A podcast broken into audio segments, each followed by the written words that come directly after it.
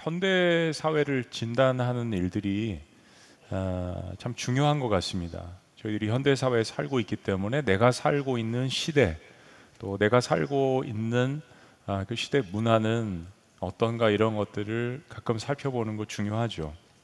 많은 사람들이 이야기하기를 현대 사회는 도덕적인 개념이 아, 점점 희미해지는 사회다라는 진단을 많이 합니다.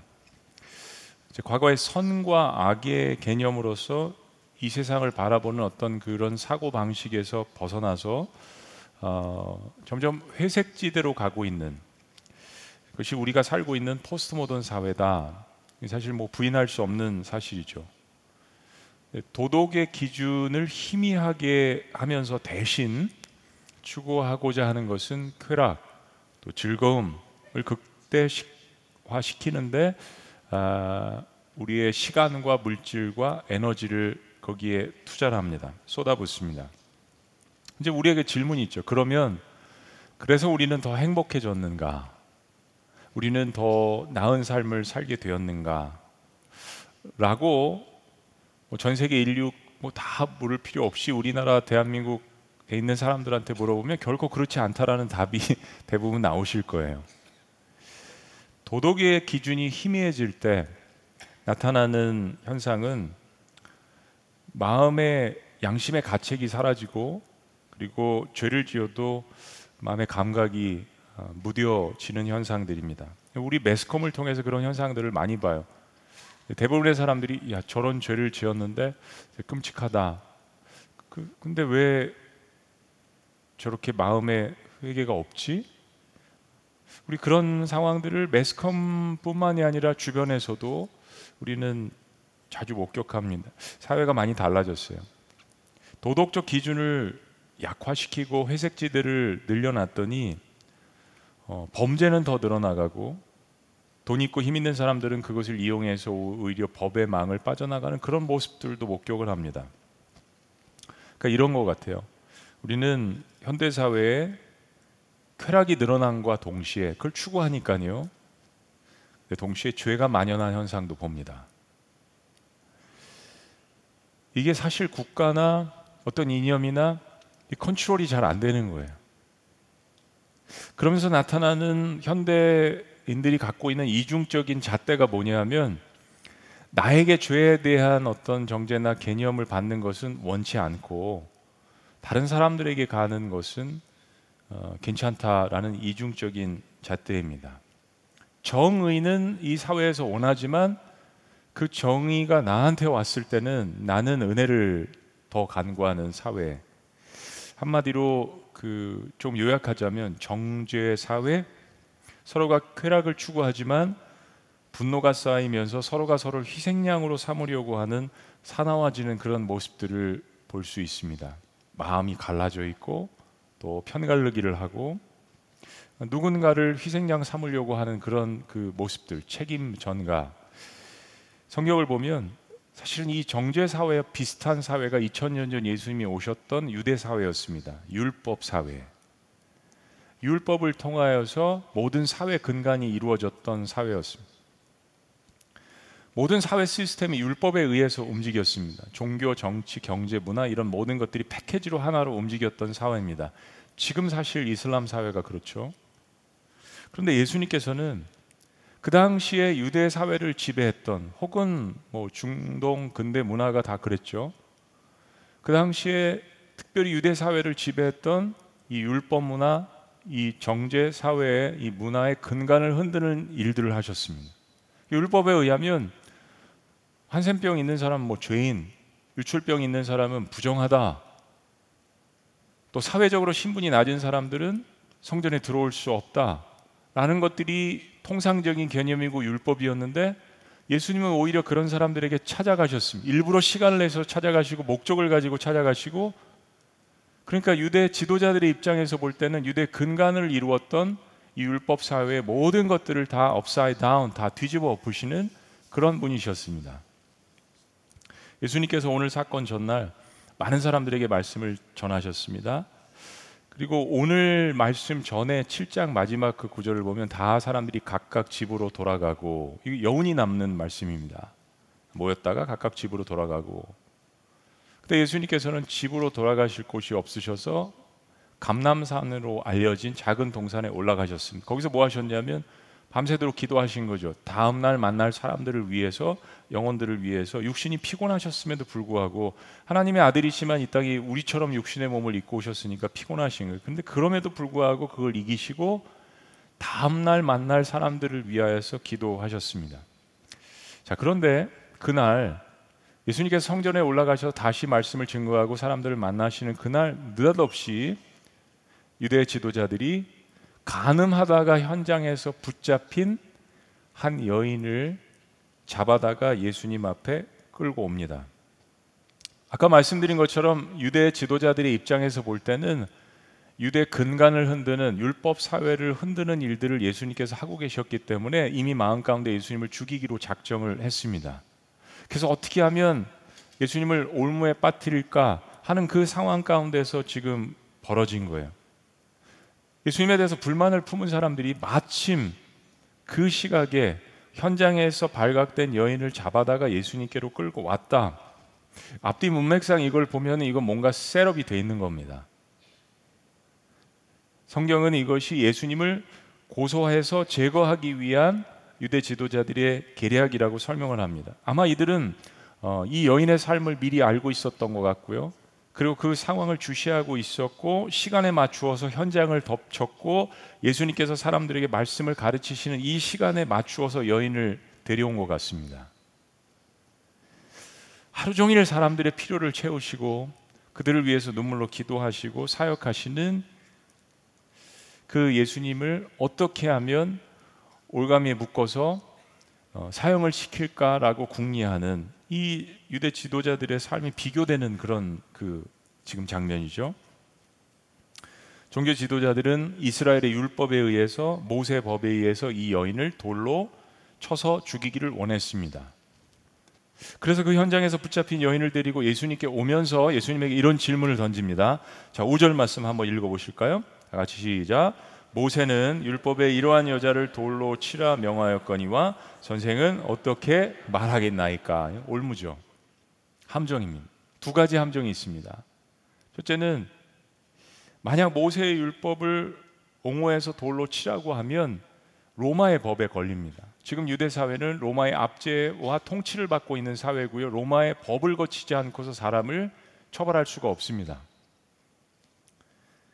그리고 그동안 가르치신 예수님의 그 사랑과 용서의 가르침에도 문제가 생기고 너무 냉정한 사람으로 비춰지고 예수님의 인지도는 떨어질 거예요. 그럼 두 번째 반대로 모세 율법에 반대한다면 예수님은 그 당시 모세 율법을 철저히 따르던 이스라엘 군중들로부터 외면당하실 것입니다. 민족의 반역자가 되는 거죠. 유대인들에게 모세는 하나님 다음입니다. 유대 종교 지도자들은 이런 상황을 노린 거예요. 자, 보세요. 6절 말씀. 다 시작. 그들이 이렇게 말하면 고발할 조건을 얻고자 하여 예수를 시험함이로라. 네. 인간이 하나님을 시험한다니까요. 그렇습니다. 실은 유대 지도자들은 이 여인의 생명의 목숨의 삶에 관심이 없습니다. 이건 예수님을 잡기 위한 미끼예요. 이건 참 업처군이 없는 지도자들의 태도죠. 왜냐하면 하나님께서 이스라엘 백성들에게 율법을 주신 이유는 이집트에서 노예로 살아갔던 세상의 죄 가운데 있었던 사람들이 이제 하나님의 자녀가 되어서 하나님의 백성답게 거룩하게 살려고 살, 살으라고 그 율법과 십계명을 주신 것이고 그리고 그 율법의 목적은 죄를 짓지 않게 하기 위한 하나의 방편이었지 사람들을 정죄하고 죄를 판단하고 사람들을 사형시키기 위한 도구가 아니었다라는 이야기입니다. 자, 그런데 이런 상황 가운데서 예수님께서 이상한 행동을 하십니다. 단 한 번도 성경에 기록되어 있지 않은 이 한 가지의 예수님의 행동. 이런 질문에도 불구하고 예수님께서 아무 말이 없으십니다. 그리고 땅에다 무엇인가 손가락으로 쓰고 계십니다. 무엇인가 답을 기대했던 그리고 군중들도 돌을 들어서 이 회중들이 과연 이 상황에 대해서 우리가 따르던 예수님은 뭐라고 이야기를 할까? 그리고 문화와 종교와 율법에 의해서 학습되고 훈련된 사람들은 돌을 들어서 지금 죽이려고 하는데 예수님께서 아무 이야기를 안 하시는 것에 대해서 더 크게 소리를 쳤을 거예요. 사람들이 악에 받쳐 있는 상황입니다. 드디어 모든 혼돈과 소음들의 모든 소리 가운데에서 예수님께서 한마디를 이렇게 던지십니다. 글을 쓰시다가 다시 일어나셔서 7절에 보니까 너희 중에 죄가 없는 자가 너희 중에 죄가 없는 자가 먼저 돌로 치라. 그 첫째는 보면 돌로 치는 것을 허락하셨습니다. 돌로 쳐, 쳐봐. 조건이 있죠. 너희 중에 죄가 없는 자가. 그리고 다음 단어가 특이합니다. 먼저. 군중들 가운데서 가장 의로운 자가 있다면, 군중들 가운데서 이를 판단할 수 있는 자가 있다면, 너희 중에 죄가 없는 자가 먼저 나서서 돌로 한번 쳐봐. 라는 말씀입니다. 예수님께서 어, 이 사건 전에 이런 말씀도 하셨어요. 마태복음 5장 27절 28절에 보면 또 가늠하지 말라 하였다는 것을 너희가 들었으나 나는 너희에게 이르노니 음욕을 품고 여자를 보는 자마다 마음에 이미 가늠하였느니라. 사실 율법을 이렇게 보시면 그 율법은 사람들의 겉모습을 판단할 수 있는 겁니다. 속마음까지 속마음까지 판단을 할 수가 없어요. 그 사람을 변화시킬 수는 없는 거죠. 예수님께서는 그런데 겉으로 나타난 행동뿐만이 아니라 그것을 마음에 품은 자도 같은 죄를 범하고 있다라는 것을 더 높은 도덕적인 기준을 사실은 제시를 하십니다. 구약에 있는 모든 율법을 다 폐하신 것이 아니라 그 모든 율법을 이루는 것은 사실은 사랑이죠. 폐기하신 것이 아니라 그런 하나님의 말씀 율법들의 목적이 사랑이라는 거, 사람을 사람답게 만들려고 하는 거, 사람을 구원하려고 하는 것에 목적이 있음을 말씀하신 것이고요. 내가 죄를 지은 것이 발각이 된 것과 발각이 되지 않는 것의 차이점이 없다라는 것을 말씀하시는 것입니다. 그리고 이 말씀을 통하여서 결국은 모든 사람들이 하나님 앞에서 죄인이라는 것을 선포하시는 거죠. 저는 개인적으로 예수님을 믿을 때 이 말씀이 저에겐 첫 번째 복음으로 다가왔습니다. 사실 모든 사람들은 열등감과 교만감이 상황에 따라서 교차되잖아요. 그런데 모든 사람들이 죄인이라고 하시는 이 말씀이 저에게 복음으로 다가온 것은 야, 비교할 필요가 없구나. 모든 사람들이 신이라는 존재 앞에서는 다 동일한 부족한 그러한 인생일 수밖에 없구나 하는 것이었습니다. 이 말씀을 하시고 예수님께서 다시 허리를 굽히십니다. 그리고 다시 무엇인가 땅에 쓰십니다. 이건 성경에서 너무나도 의미심장한 너무나도 유명한 장면입니다. 영화를 찍는다면 이처럼 대사가 없음에도 불구하고 묵직하게 우리에게 다가오는 장면은 없을 거예요.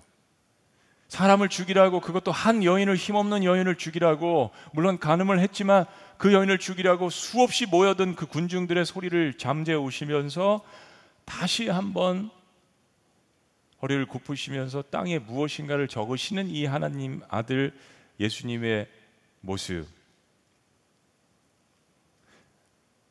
자, 예수님께서 두 번씩이나 바닥에 이 글을 쓰고 계실 때 사람들은 생각하기 시작했습니다. 사랑하는 여러분, 예수님께서 바닥에 뭐라고 쓰셨을까요?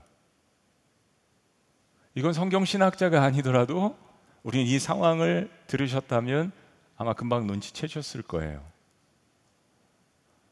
이 여인을 돌로 쳐서 죽이려고 하는 사람들의 이름과 그들이 지은 죄를 아마 쓰고 계셨을 겁니다. 그게 아니면 뭐겠어요? 이 정황들이 그것을 반증을 합니다. 사람들은 예수님께서 바닥에 글을 쓰고 계시는 동안 생각하기 시작했습니다. 그리고 양심의 가책을 받기 시작했습니다.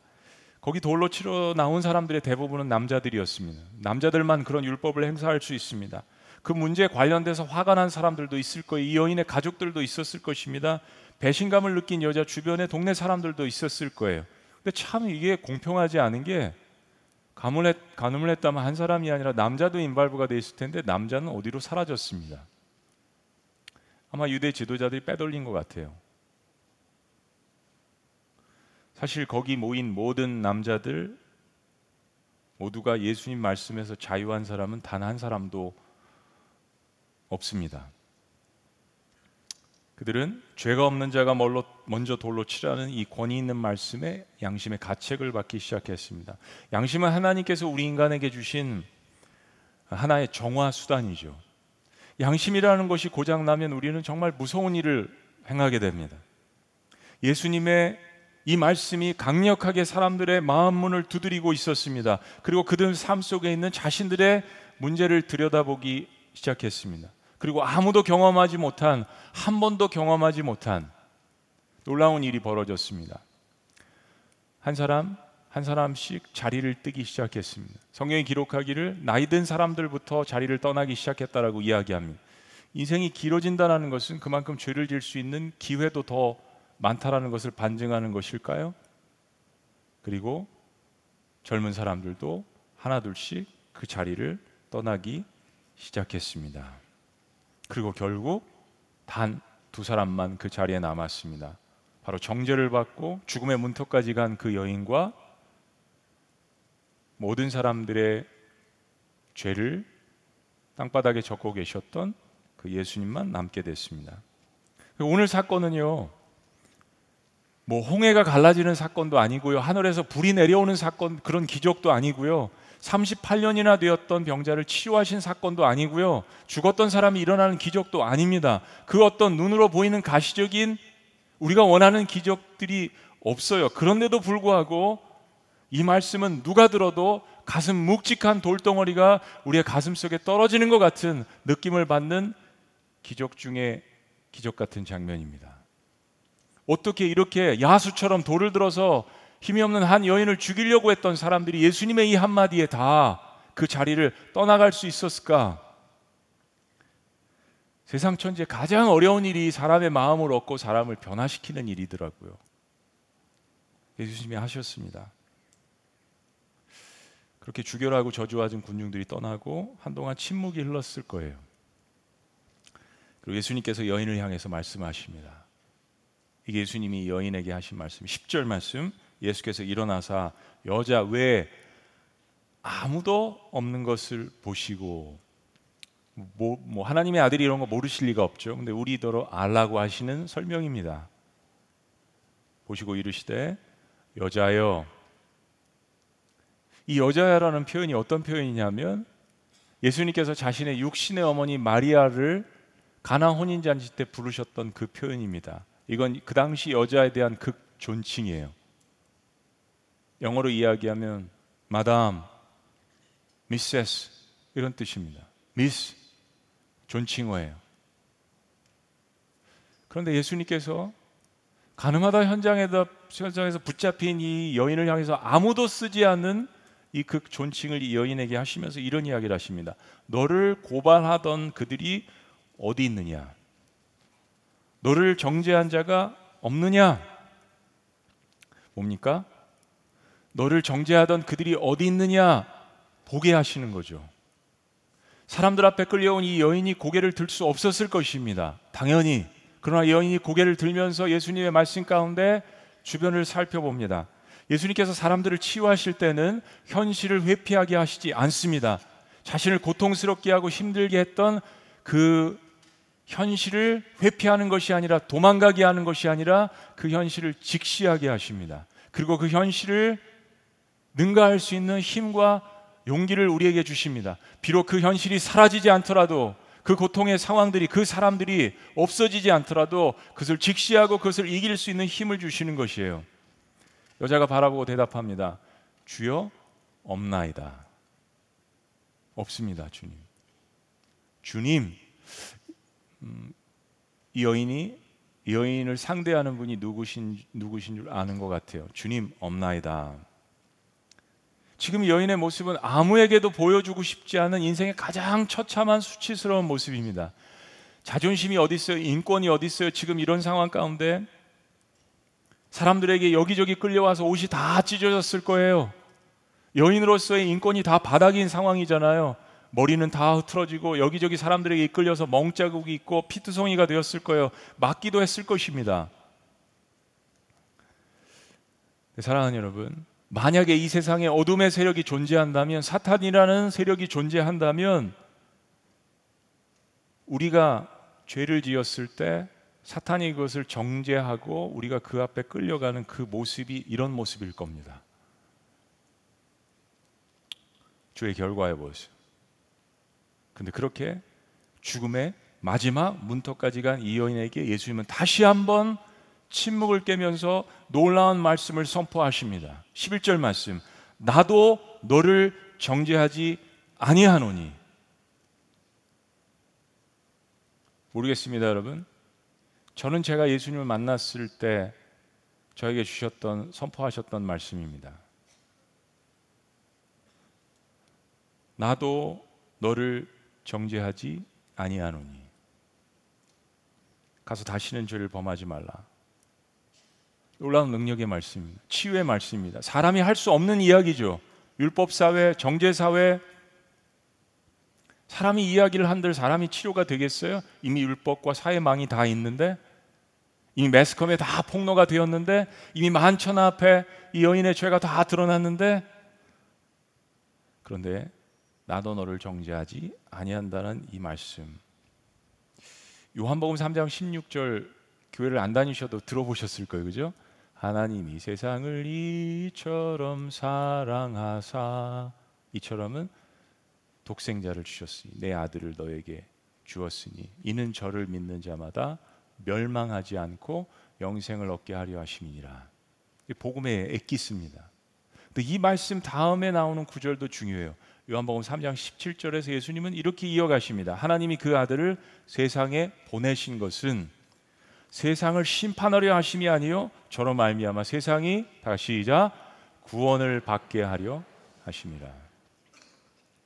하나님은 세상을 창조하신 분입니다. 하나님은 인생을 판단하시는 분입니다. 심판의 권한이 있으신 분이에요. 창조하셨기 때문에. 그래서 하나님은 결국에 종국의 인류를 인간을 심판하실 것입니다. 그것을 단지 지금 유보하실 뿐이죠. 그러나 이 세상을 심판하시는 것이 하나님의 첫 번째 목적이 아니라 하나님께서 아들을 이 땅에 보내신 그 이유 가운데 나타난 것처럼 이 세상을 구원하심이라고 말씀해 주셨습니다. 그래서 기다리시는 겁니다.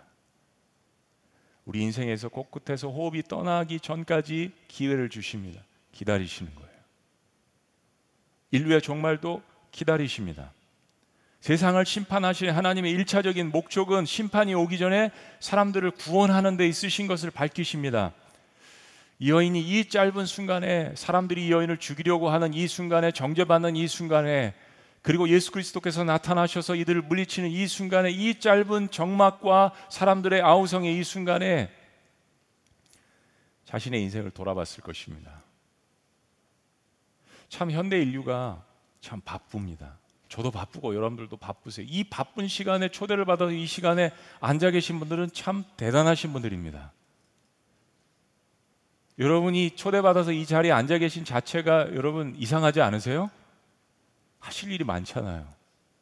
기적이잖아요. 근데 현대인들은 쾌락을 추구하고 즐거움을 극대화시키려고 하고 그리고 세상에 대해서도 관심이 너무 많아요. 여러분 핸드폰 가지고 하루에 몇 번이나 기사와 세상 사람들의 그렇고 그런 이야기를 검색을 하시고 보세요. 근데 문제는 뭐냐면 내 삶에 대해서 묵상하고 내 삶에 대해서 리플렉트하고 리뷰하는 시간은 극히 적은 세대가 현대 세대입니다. 그래서 외로운 거예요. 많은 지식과 많은 것들을 소유하고 있는 듯 하지만 가장 외롭고 가장 우울한 세대가 현대를 살아가는 21세기라고 기독교 아니나 밖이나 다 그렇게 분석을 하잖아요. 나에 대해서 내 삶인데 쾌락은 극대화시키려고 하지만 정작 내 삶의 깊숙한 내면에 대해서는 생각하려고 하지 않는 세대. 그러면서 온갖 정보를 가지고 이 세상은 판단하려고 하는 세대. 그러니까 괴롭죠. 내가 하나님이 아닌데요. 어떻게 다 판단하고 어떻게 다 분별하고 어떻게 다 심판할 거예요. 주님께서 이 여인과 이 여인을 정죄하려고 왔던 사람들 사이에서 하신 이 말씀은 21세기를 살아가는 우리 모두에게도 적용되는 이야기입니다. 우리가 언제 우리의 인생에 대해서 가장 깊숙이 생각하는가를 생각해 봤더니요. 저 역시도 위기의 순간이더라고요. 고난의 순간입니다. 의사 선생님이 말씀 한 번만 해 주시면 폐 엑스레이 한번 찍어 보셔야 될 것 같은데요. 건강 검진 다시 한번 해 보셔야 될 것 같은데요. 자녀들에게서 들리는 소리, 남편과 아내에게서 들리는 소리, 직장에서 들리는 소리. 여러분 그 위기의 순간에 인간은 그 짤막한 순간에 자기 인생을 돌아봅니다. 내가 어떻게 살아왔지? 내가 어떤 존재지? 난 어디를 향해서 가고 있지? 위기가 아니면 우리는 우리의 인생을 잘 돌아보지 않습니다. 쾌락을 극대화시키는 데에만 불나방처럼 쫓아가죠. 간음의 죄는 어떤 죄보다도 사실 치명적인 죄입니다. 관계가 같이 동반되어 있으니까요. 여인은 어떤 순간보다도 가장 수치스러운 순간을 맞이했지만 어떤 순간보다도 인생을 정말 깊숙이 생각해 볼 수밖에 없는 현실을 맞이했습니다. 내가 왜 이 지경이 되었지? 왜 이 순간까지 왔지? 이런 상황까지 왔다면 가장 큰 문제가 뭐냐면 자기 자신도 용납하기 힘든 겁니다. 결코 살려달라고 삶을 구걸하지 않았을 거예요. 대부분의 사람들의 죄와 상처의 문제는 자기 스스로 그 문제와 자신을 용서하지 않기 때문입니다. 아무것도 할 수 없는 여인이잖아요. 누구도 도와주지 않으려고 하는 이 상황 가운데 그래서 하나님의 아들이 찾아오신 겁니다. 너를 정죄한 자들이 어디 있느냐? 나도 너를 정죄하지 아니하노니. 사랑하는 여러분, 이 말씀은 우리 인생의 BC와 AD를 가르는 말씀입니다.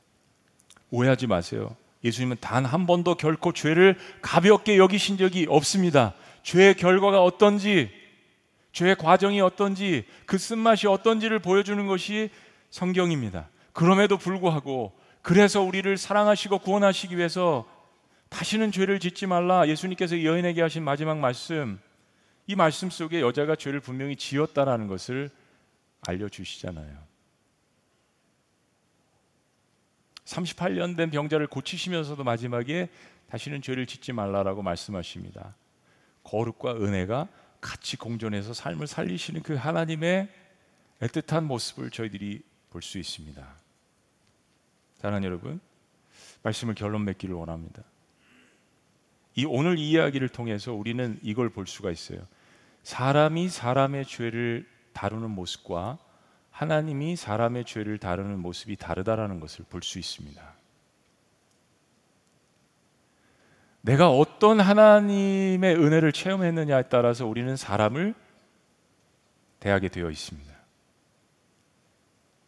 내가 어떤 하나님의 사랑과 은혜와 용서를 받았느냐에 따라서 그것만큼 사람은 다른 사람들을 대하게 되어 있습니다.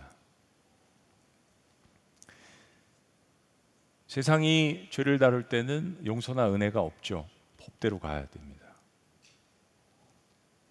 아니면 주먹으로. 그것이 모세 율법이 보여주는 것입니다. 인간 사회 법과 사상이 보여주는 것입니다. 그것이 세상의 군중의 심리입니다. 네, 여러분 이 사실을 한번 생각해 보세요.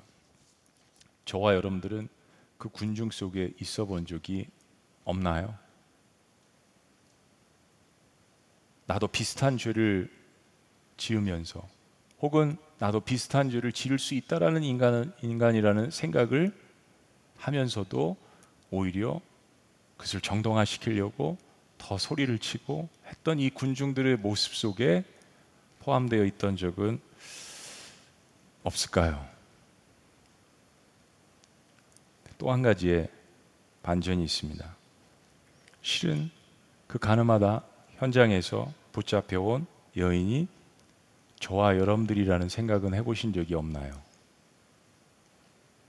우리는 상처받았다고 생각하면서 또 누군가를 정죄하고 누군가에게 상처를 줄 수 있는 군중이 될 수도 있고요.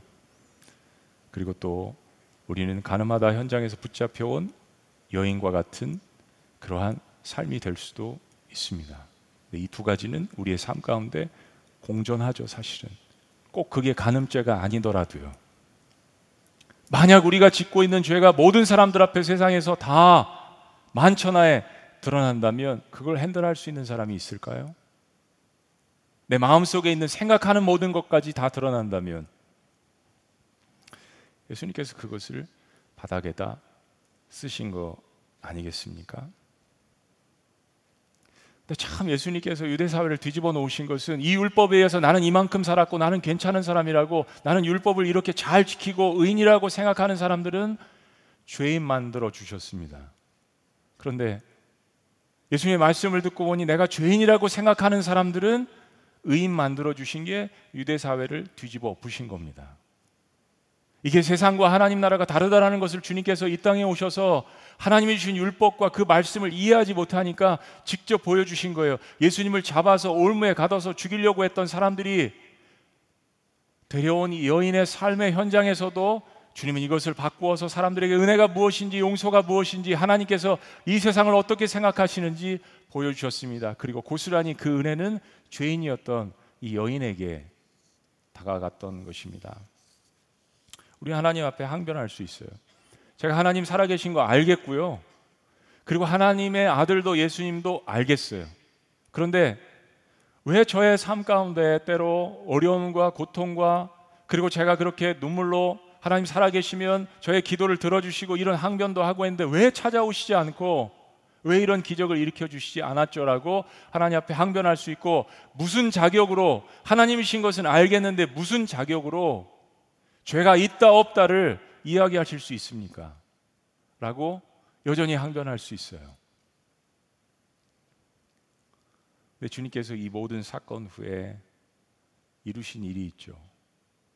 바로 이 여인이 맞았어야 될 돌과 모함과 모욕과 치욕과 그 모든 멸시를 다 몸으로 막으시고 십자가에서 돌아가신 일입니다. 여러분도 인생 사시면서 모함 받으실 때가 있고 모욕 받으실 때가 있고 억울한 일 당하실 때가 있고 또 내가 스스로 허물과 잘못이 있어서 그런 것들이 연계돼서 일어나는 결과들이 있죠. 그때 오늘 이 여인의 경우는 최악의 경우입니다. 근데 이런 최악의 경우에도 자기 스스로 아무것도 할 수 없기 때문에 찾아가신 하나님이라면 내가 마음 문을 열고 이런 하나님이라면 주님께서 내미신 그 손을 잡아볼 필요가 있지 않겠습니까?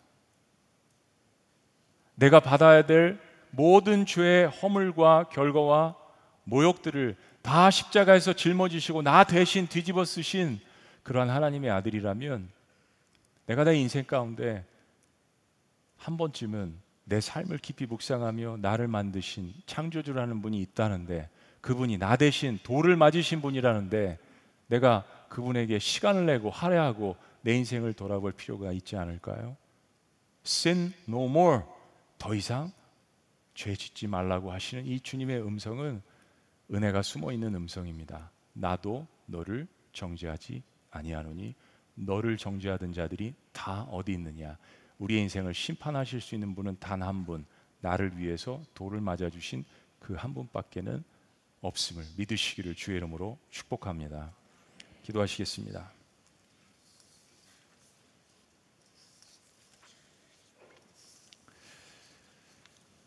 오늘 이 시간 그렇습니다. 이런 마음 가운데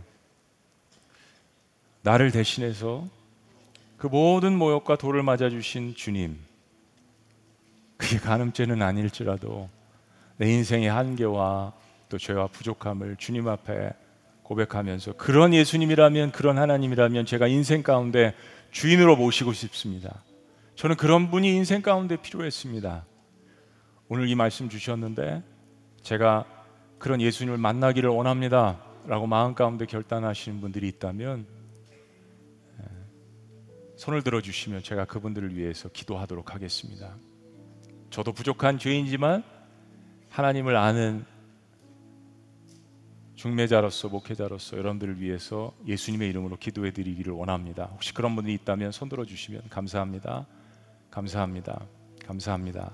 감사합니다. 축복합니다. 축복합니다. 저 수지에도 그리고 영상으로 예배를 드리시는 분들도 감사합니다. 감사합니다. 다시 한번 여쭙는데요. 그럼 하나님 앞에 용기를 내셔서 모든 사람들이 없다라고 생각하고 세상과 나는 간데 없고 오직 구속한 주만 보이도다. 여러분들 그 자리에서 한번 일어나 주시겠습니까? 하나님 앞에 일어나시는 거예요. 제가 여러분들을 위해서 기도해 드리길 원합니다. 손 드신 분들 자리에서 일어나시겠습니다. 수지에도 영상으로 함께 예배 드리시는 분들도 감사합니다. 축복합니다. 감사합니다. 감사합니다. 하나님 앞에서 내는 용기입니다. 여러분들만 하실 수 있는 일입니다. 감사합니다. 혹시 같이 오신 분들도 손을 잡고 일어나셔도 좋습니다. 감사합니다. 감사합니다. 할렐루야.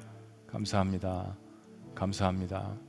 여러분과 하나님과의 고백이며 하나님 사랑에 대한 반응입니다. 감사합니다. 감사합니다. 감사합니다. 감사합니다. 감사합니다.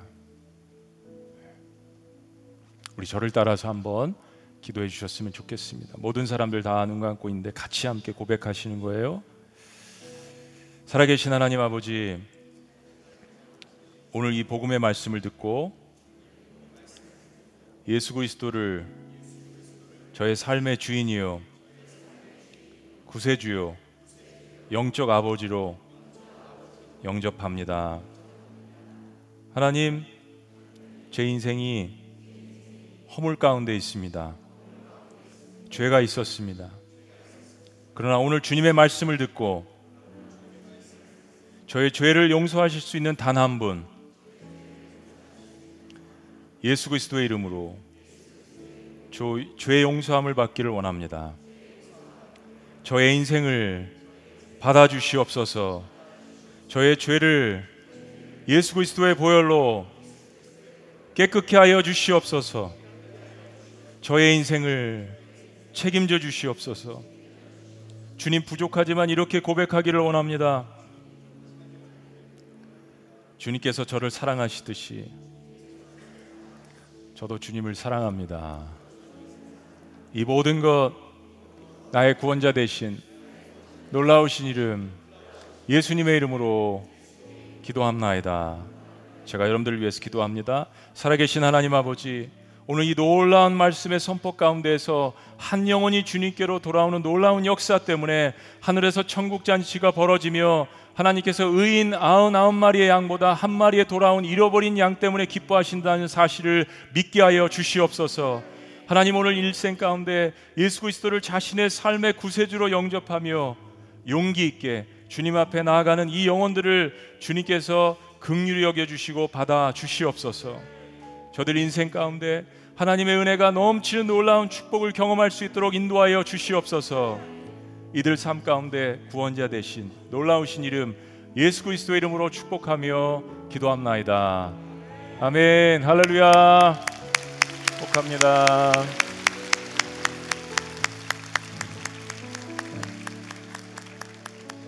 우리 유튜브로 혹시 예수님 영접하신 분들 있다면 더보기를 누르시면 거기에 초청장이 있습니다. 거기에 오늘 저 예수님 영접했습니다라고 표기해 주시고 여러분 전화번호나 이메일 남겨주시면 여러분들을 위해서 오늘 이처럼 기도해드리고 여러분들에게 작은 책자와 선물을 보내드리도록 하겠습니다. 오늘 예수님을 영접하신 분들 혹이나 앉아서 예수님을 영접하신 분들도 계실 거예요. 앞에 여러분들 보시면 거기 란에 저 예수님 영접했습니다. 결심 카드가 있거든요. 거기에 여러분 적어주시고 전화번호 남겨주시면 여러분들을 위해서 기도하고 여러분들 신앙생활로 인도하는 데만 그렇게 사용하도록 하겠습니다. 여러분 사랑합니다. 축복합니다. 우리 자리에서 다 같이 일어나시겠습니다. 우리 그런 마음으로 이렇게 부르짖는 거예요. 슬픈 마음 있는 자, 몸과 영혼 병든 자, 누구든지 부르시오. 오늘 말씀 들은 그 이름을 부르시도록 하겠습니다. 슬픈 마음 있는 자, 몸과 영혼 병든 자, 누구든지 부르시오. 예수 이름 부르시오.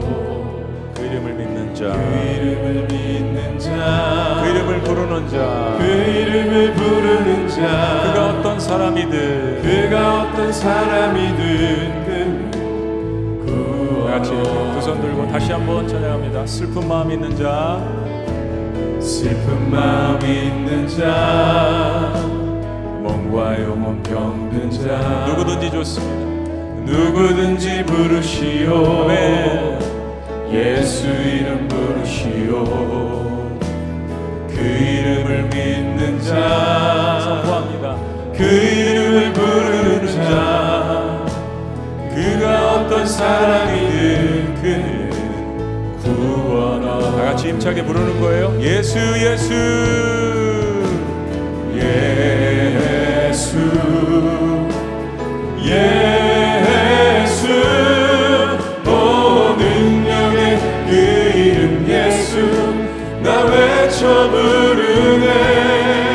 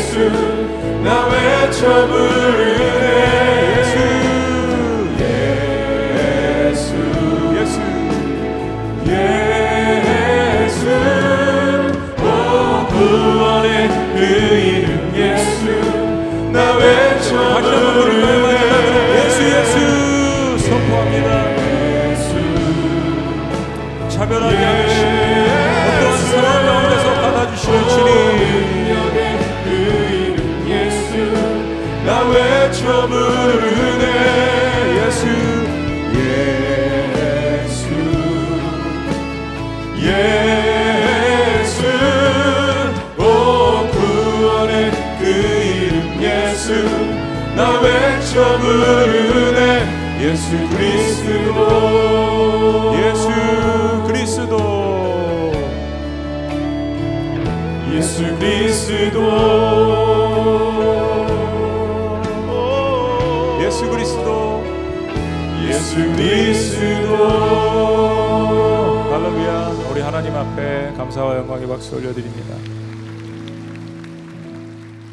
여러분 두 손 가슴에 대시고 제가 마지막 축도하도록 하겠습니다 하나님 오늘 이 시간에 예수 그리스도를 영접한 분들을 다시 한번 축복합니다 혹시나 자리에 앉아서 혹은 각 처소에서 집에서라도 예수 그리스도를 영접한 모든 분들도 주님께서 기억하여 주시고 주님 앞에 나올 수 있는 마음의 용기와 특권을 허락하여 주시옵소서. 저들의 인생 가운데 주인이신 놀라우신 이름 예수 그리스도를 마음에 간직하며 살아갈 때 정죄가 아닌 하나님의 사랑과 은혜가 저들 삶 가운데 넘쳐오를 수 있도록 역사하여 주시옵소서. 이제는 우리 주 예수 그리스도의 은혜와 하나님 아버지의 극진하신 사랑과 성령님의 감화교통 역사하심이 죄인으로 있었던 삶 가운데 주님의 은혜의 말씀 앞으로 나와서 예수 그리스도를 만나고 영접하고 또한 주님 앞으로 나오는 모든 인생들과 그들을 주님께로 인도한 귀한 인생들과 그리고 앞으로 예수 그리스도를 영접할 모든 인생들 가운데 지금부터 영원토록 함께 하시기를 간절히 축원합니다. 아멘.